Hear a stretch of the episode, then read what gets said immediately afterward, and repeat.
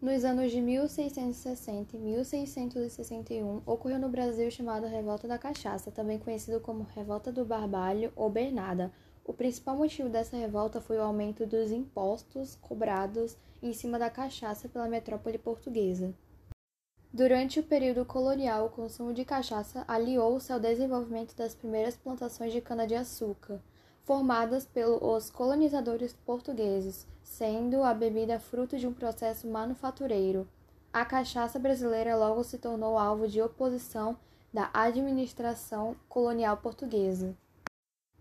Portugueses instalaram um processo judicial contra os principais líderes da chamada Revolta da Cachaça, condenando à morte Jerônimo Barbalho, que foi enforcado e teve sua cabeça exposta na cidade. E em 1661, a coroa portuguesa resolveu perdoar todos os envolvidos na revolta e passou a considerar o protesto legítimo. Além disso, o governo lusitano liberou a fabricação da cachaça no país. Tal episódio mostrou a flexibilização da coroa portuguesa frente aos conflitos coloniais, o que pôs em xeque o conhecimento autoritarismo dos representantes metropolitanos.